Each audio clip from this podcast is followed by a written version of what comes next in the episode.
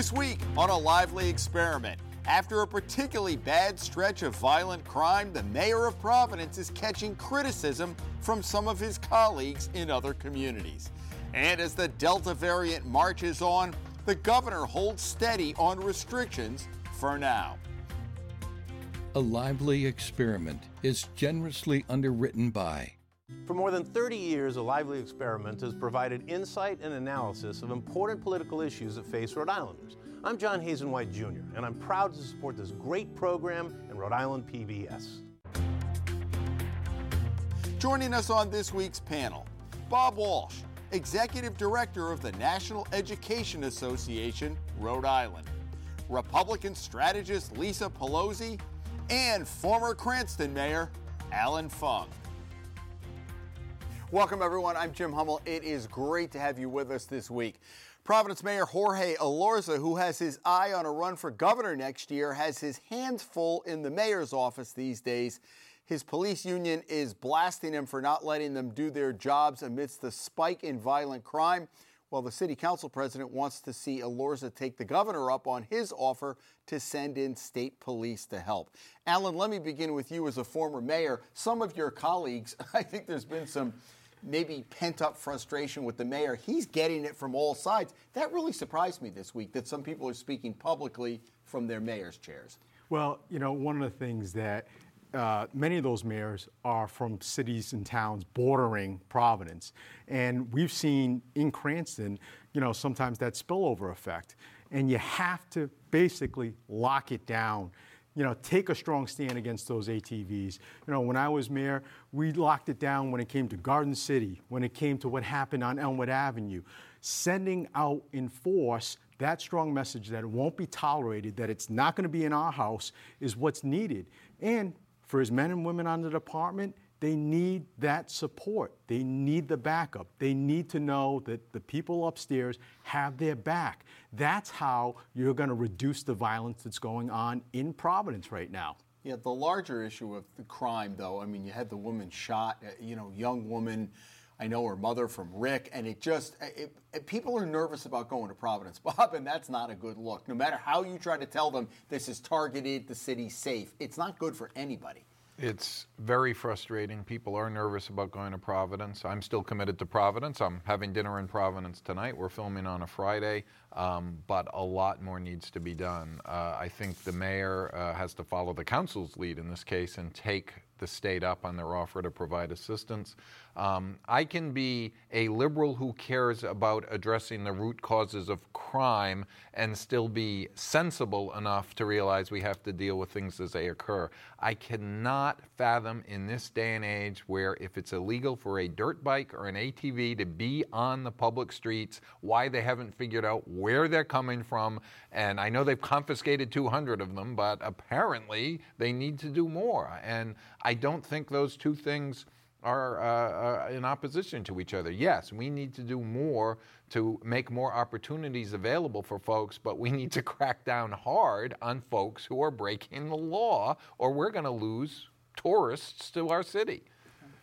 You know, I think there were predictions that this summer that there would be increased violence, and then here we have in the city of Providence, their number of police officers I think might be at one of their lowest um, levels where they are right now. I know they're in the process of recruiting, but there is this real dichotomy among the members of the community about law enforcement. Some who strongly believe that we need a strong police force, and others who have been out there saying we want to defund the police and not provide the right funding for them. So we have that. I think their tune is beginning to change a little bit, though. Well, because when the violence happens, what do people do? They call the police. They want the police to step in, and they want them to be there. So we're seeing that right now. It's been so troubling, and what you said, um, this is starting to uh, impact the economy. We're coming out of a pandemic. We want people to return to Providence, return to the theaters, return to dining. And how many people are, are th- hearing what happened over the weekend and saying, you know what, I'll think I'll go to Newport or Narragansett instead, instead of coming into Providence? Or Cranston. Okay. I'm happy to take that. Uh, at the very least, and look at the risk of piling on the mayor, uh, Mayor Elorza, he seems to have a tin ear on this. And I would think,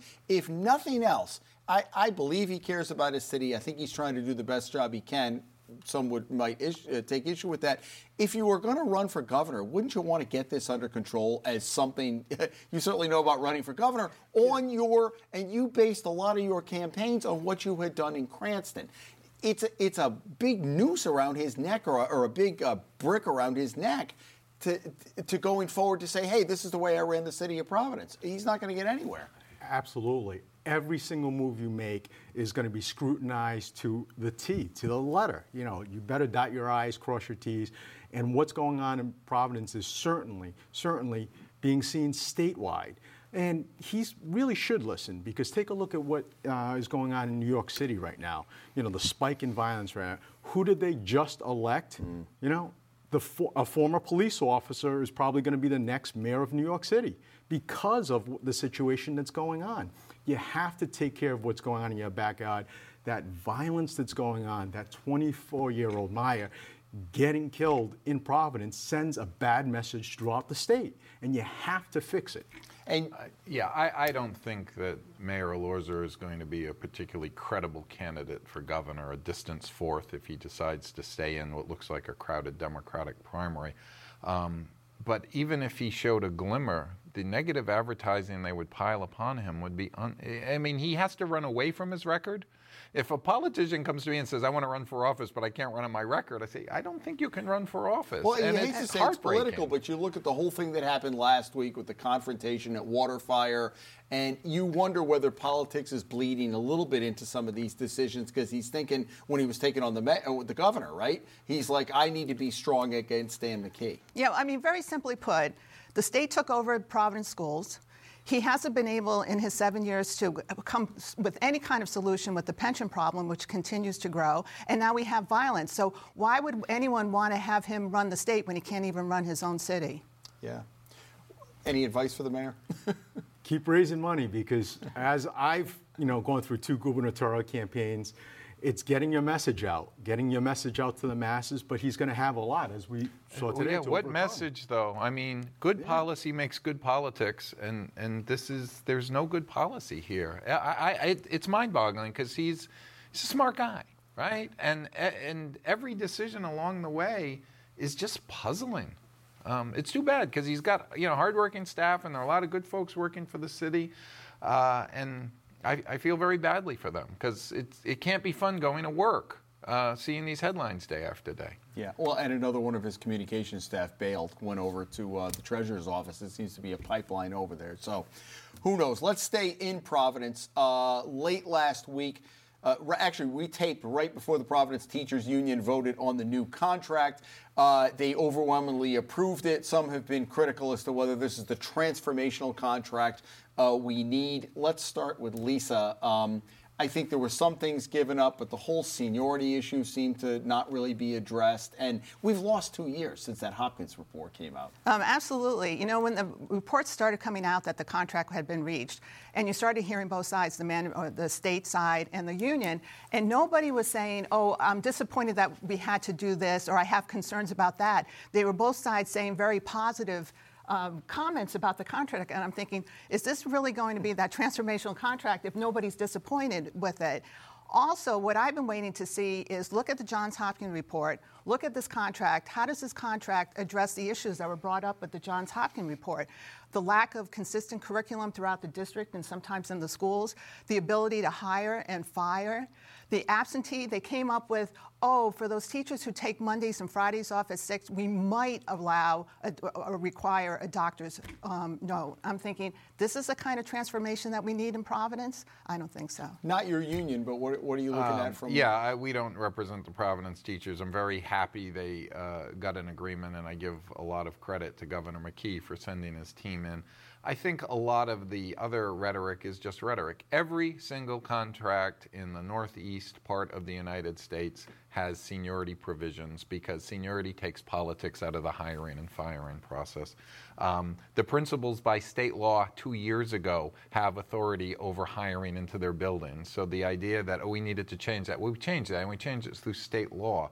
I so that, that, was there already. The, that really, yeah, that was there already. I think after that. the, uh, you know, the mayor threw the keys on the table, he took away his rights to jump up and down on the outside and complain about it. And I think that getting uh, labor peace and the ability to move forward is a good idea. And we're going to be able to judge it on what happens in the coming year. Uh, folks worked phenomenally hard uh, through the pandemic doing double duty, teaching the kids in front of them, teaching the kids on the computer screen at home. Um, there were a lot of students in Providence that we simply couldn't find during the pandemic. Um, know, and you know all the data. I talk about the data when I'm on the phone that uh, Providence has. Uh, and Central Falls probably uh, among the higher burdens in the state for external factors. I mean, poverty is a factor. Zip code does not dictate outcomes, but it tells you what the shape of the starting line is. The kids in Providence, by and large, need more resources and, and need more of everything that we can provide. The teachers actually proposed more time and and it, management didn't take them up on Why it. Why do you think? Uh, probably because of the economics of it. I mean, in the old Right, days, more time, but we for it. used to have you know 230 day programs. It gets picked up by community groups now, but there's nothing wrong with talking about and implementing things like that for the kids who need it the most. Uh, you know, and if and if we proposed it. Uh, and I don't know why they didn't take it up. And we can still, you can still do it. You don't have to wait for the next negotiations. You can come up with programs that make sense now. And you know, I want to pick up on a couple of points that Bob made, and especially what uh, Lisa pointed out. I would certainly describe this contract more as just buying labor peace. You know, you have some uh, pieces on both sides where you are kind of able to get some stuff back. But would I describe it as transformational? No, because there are a couple things that Lisa identified that needed to be addressed. Only 20 But- teachers voted against it. I- How Right. controversial is it going to be, right? No, exactly. But here's where I wanted to see, and this gets into Bob's point. You know, coming from a multi-language background, a lot of those students in there are MLL, multi-language learners. We needed, to Bob's point, to provide more resources, more help to a lot of those students. That is starting to pivot away from, you know, what you need, whether it's longer school days or additional resources to help a lot of those students, because that's going to be the basis, the foundation. If we're not doing that, we're failing a lot of those students in those urban core areas, especially like Providence. That's what I would have liked to see come out of that contract. He got political peace with this. You know, we, we talk about trying to take politics out. Politics were not out because Governor McKee wants the union support. He wanted to have a long term contract to get him beyond his election next year. And when he allowed his commissioner of education to be withdrawn from the negotiations and instead have his own staff person go in, that's something that the union wanted, that the union was up against, didn't like the change that the commissioner wanted to do, the transformational change. So he pulled her out. They got the contract, and now it comes down to why is this in the best interest of the students? And like you said, three years. Here we go again. How many more years are going to have to go Again, by? I, I have to weigh in on this because this is, and this comes up, and it's often a, a talking point of the folks who are on the other side of the political spectrum than I am. What do you expect a collective bargaining agreement to do? Why should the Providence contract be different than the Barrington contract as far as respecting seniority and everything else? The real underlying issue is the issue the mayor brought up. Rhode Island spends $2,000 less per student in public education than Massachusetts does. So all the Republican talking points about we got to run the schools like but- a but the business, money is- put the money in. No, the, sure it does. Sure it does. More time on task. More folks working specifically with kids who are struggling that English is not their first language at home. More pulling kids out and working with them on math and reading and basic skills. That's what the money goes towards. It's not going to teachers. Massachusetts pays their teachers more too. I'm not talking about paying the teachers more. I'm talking about more teachers to have more time with kids to bring them up to par so we can be really competitive. And if you believe in a business model for the schools, why do you think we can pay less and do better? Bob, let's just stop with some of the Democratic talking points here because it's about the kids. I think that's where you know a lot of these talking points on either side Well, aren't helping. Because you're right, resources for gotta- kids. It's got to be the for kids. resources for the kids. But you know, until we put aside the Democrat Party or whatever labels that we're having and focus on what Massachusetts did decades ago, that's how we're going to really get to Made a plan and they stuck and they with stuck it. to it with standards and hmm. accountability, and that's what we really need. and that's they have and their doing. contracts look just like our contracts the difference is the state came together and put in a massive infusion of resources and support to their public schools and standards and accountability. And That's- right, and until we get to that point, that's what we really need. So, you know, with this commissioner, when she came to Rhode Island, she said she didn't want to put her students in the Providence School Department, uh, school system. But this new own contract, kids. her own kids, does this contract make her want to do that now? Well, what, what about the what about what Lisa said about the politics? Let's get this contract. Dan McKee, the lover of the charter schools, has, has over the years traditionally not done well with the unions. What about that thread that he wants to get through the election and this buys him time to get through it? I think he wants the Providence schools to open peacefully and be able to move forward. And, and the burden's on my side, so to speak, to prove that that we can do so as long as we have the resources to do so.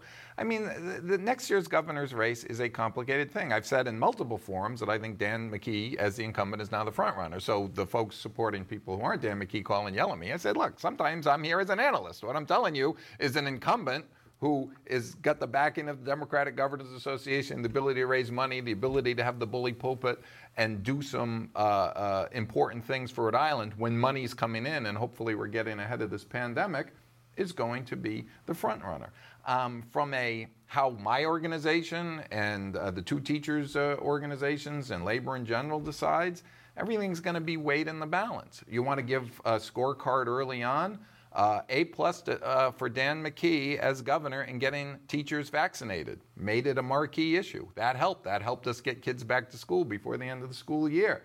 A plus on getting a contract in the city of Providence still doesn't get a passing grade on charter schools, but no one else is stepping uh, up. Lisa might grade on the curve there. you know, uh, she thinks you're grading on the curve. I mean, to say that you know, give him an A plus because he got a contract uh, with, with, the teachers union, what did he have to give up? I mean, why couldn't he do more with it? So I, well, I he's, he's, he asked the question. I said, "How do you grade him?" But we still well, disagree what was with the whole point? So I remember you being on this show, and I talked about the, the state takeover allowed them to go in and impose, and you said I could hear you uh, going, uh, "Well, wind up in court, They'll end up in court, court. a long you court battle." Impose. But what about do, the state coming in and doing it? That gave them the ability to no, be able they to didn't come have in. That. It's, it's, you think that was going to be a long court battle? I, I think that yeah, and I think it's a court battle they would have what lost. About going and what were they right? going to impose? So let's go back to the core issue. What were they going to impose that would have been held up? Some seniority provision that is inconsistent with everything and every collective bargaining agreement in this part of the country?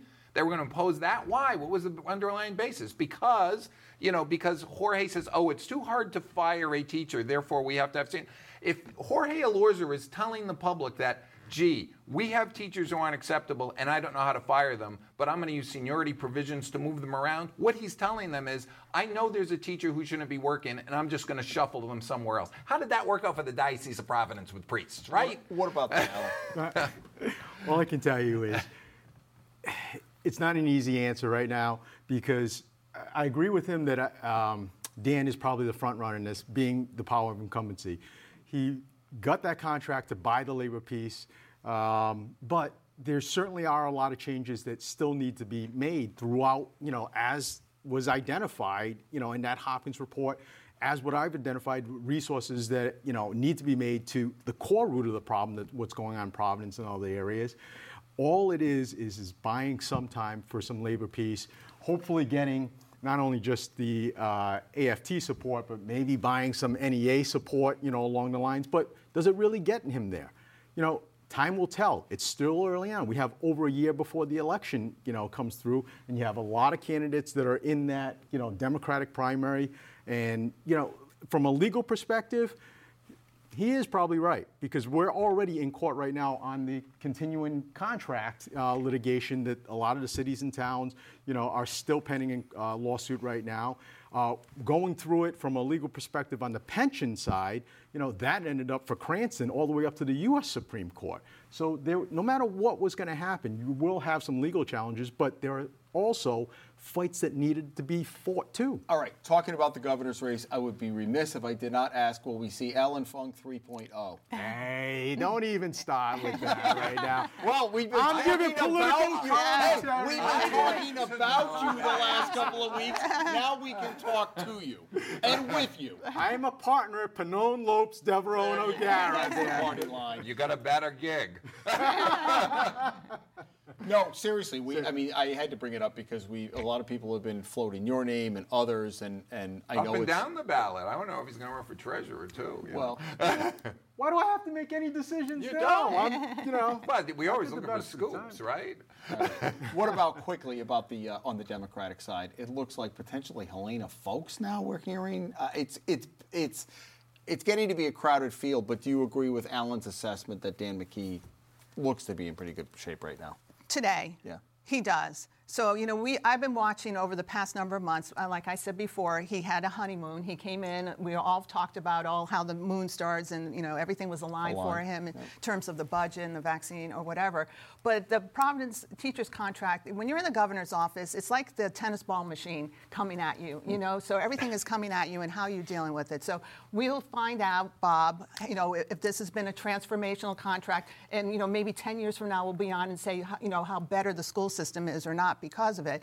But he still has to deal with the Eleanor Slater Hospital issue. You know, that's an issue. He's going to have to step in in the city of Providence in other ways too. I mean, that pension issue is just really hovering, you know, a real dark cloud over it, you know, for the whole state. So it's still there's a number of things that will be coming up that we'll have to see as governor how well he's going to handle it. He's also going to have some issues coming up with the Delta variant now coming oh, with yeah, COVID. Yeah. Oh. Now he's held the line and said, "Look, I don't think we need to pull the alarm if there's not a fire." The numbers are going up. The hospitalizations, as Pablo last week said, Dr. Rodriguez said it's a lagging indicator.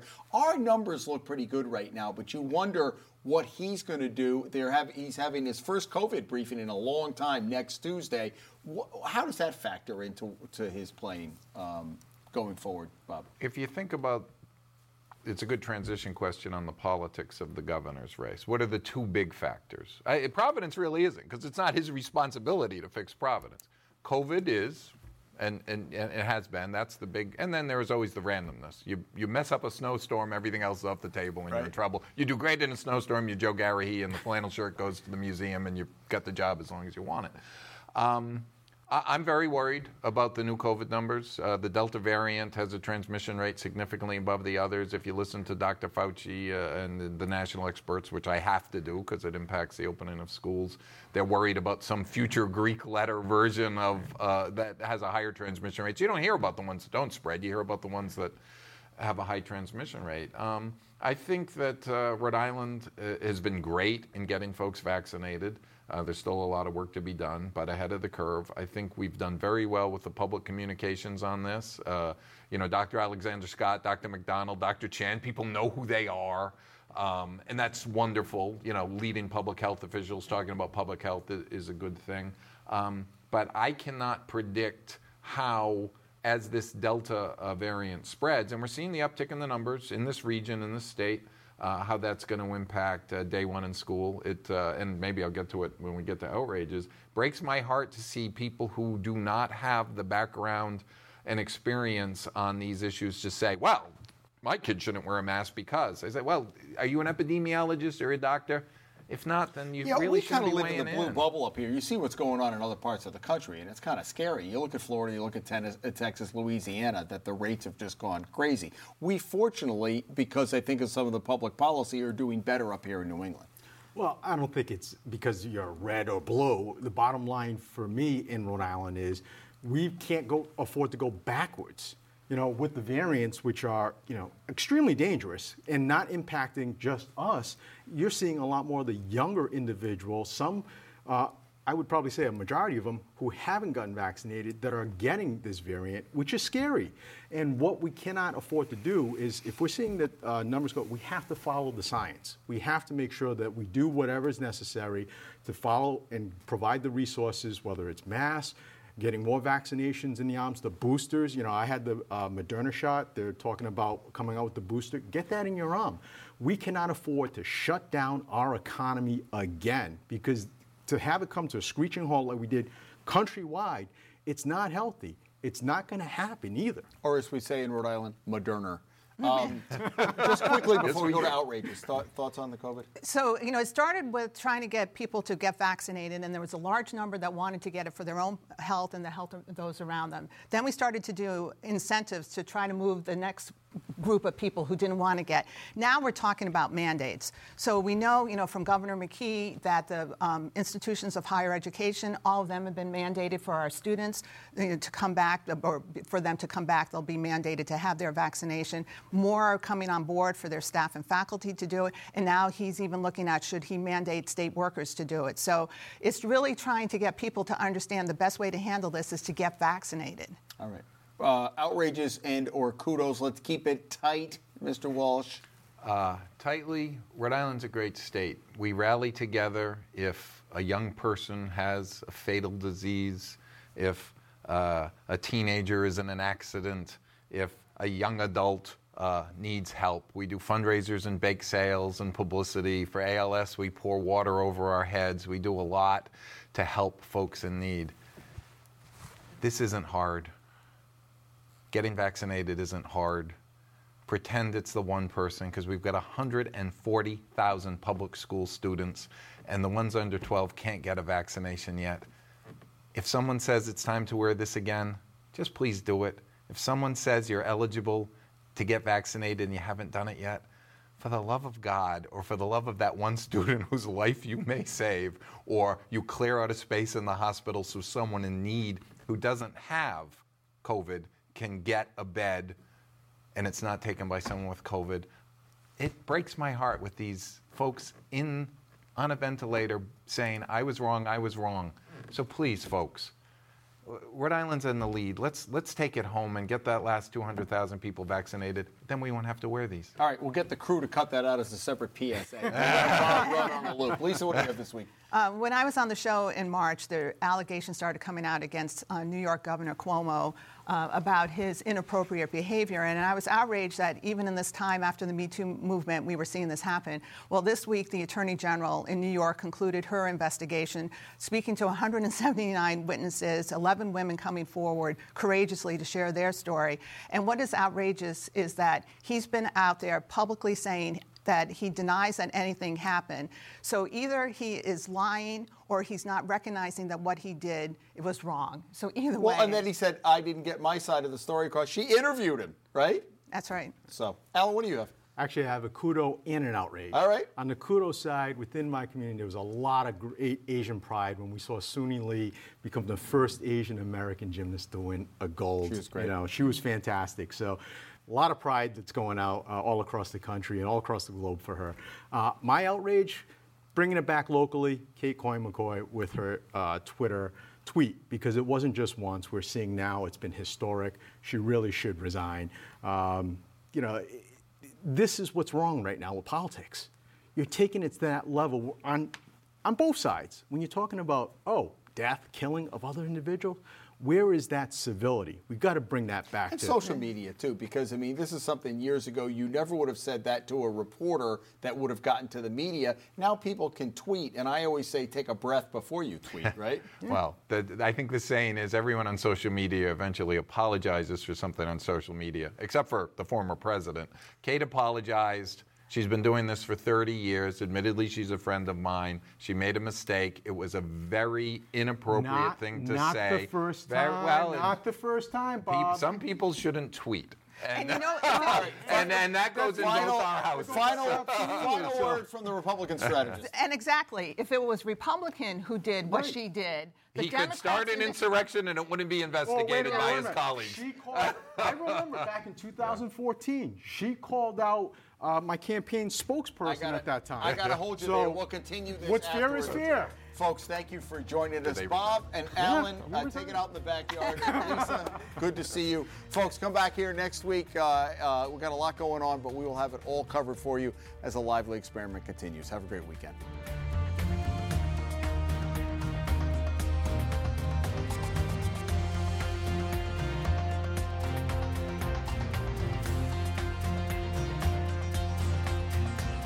Lively Experiment is generously underwritten by For more than 30 years, A Lively Experiment has provided insight and analysis of important political issues that face Rhode Islanders. I'm John Hazen White Jr., and I'm proud to support this great program and Rhode Island PBS.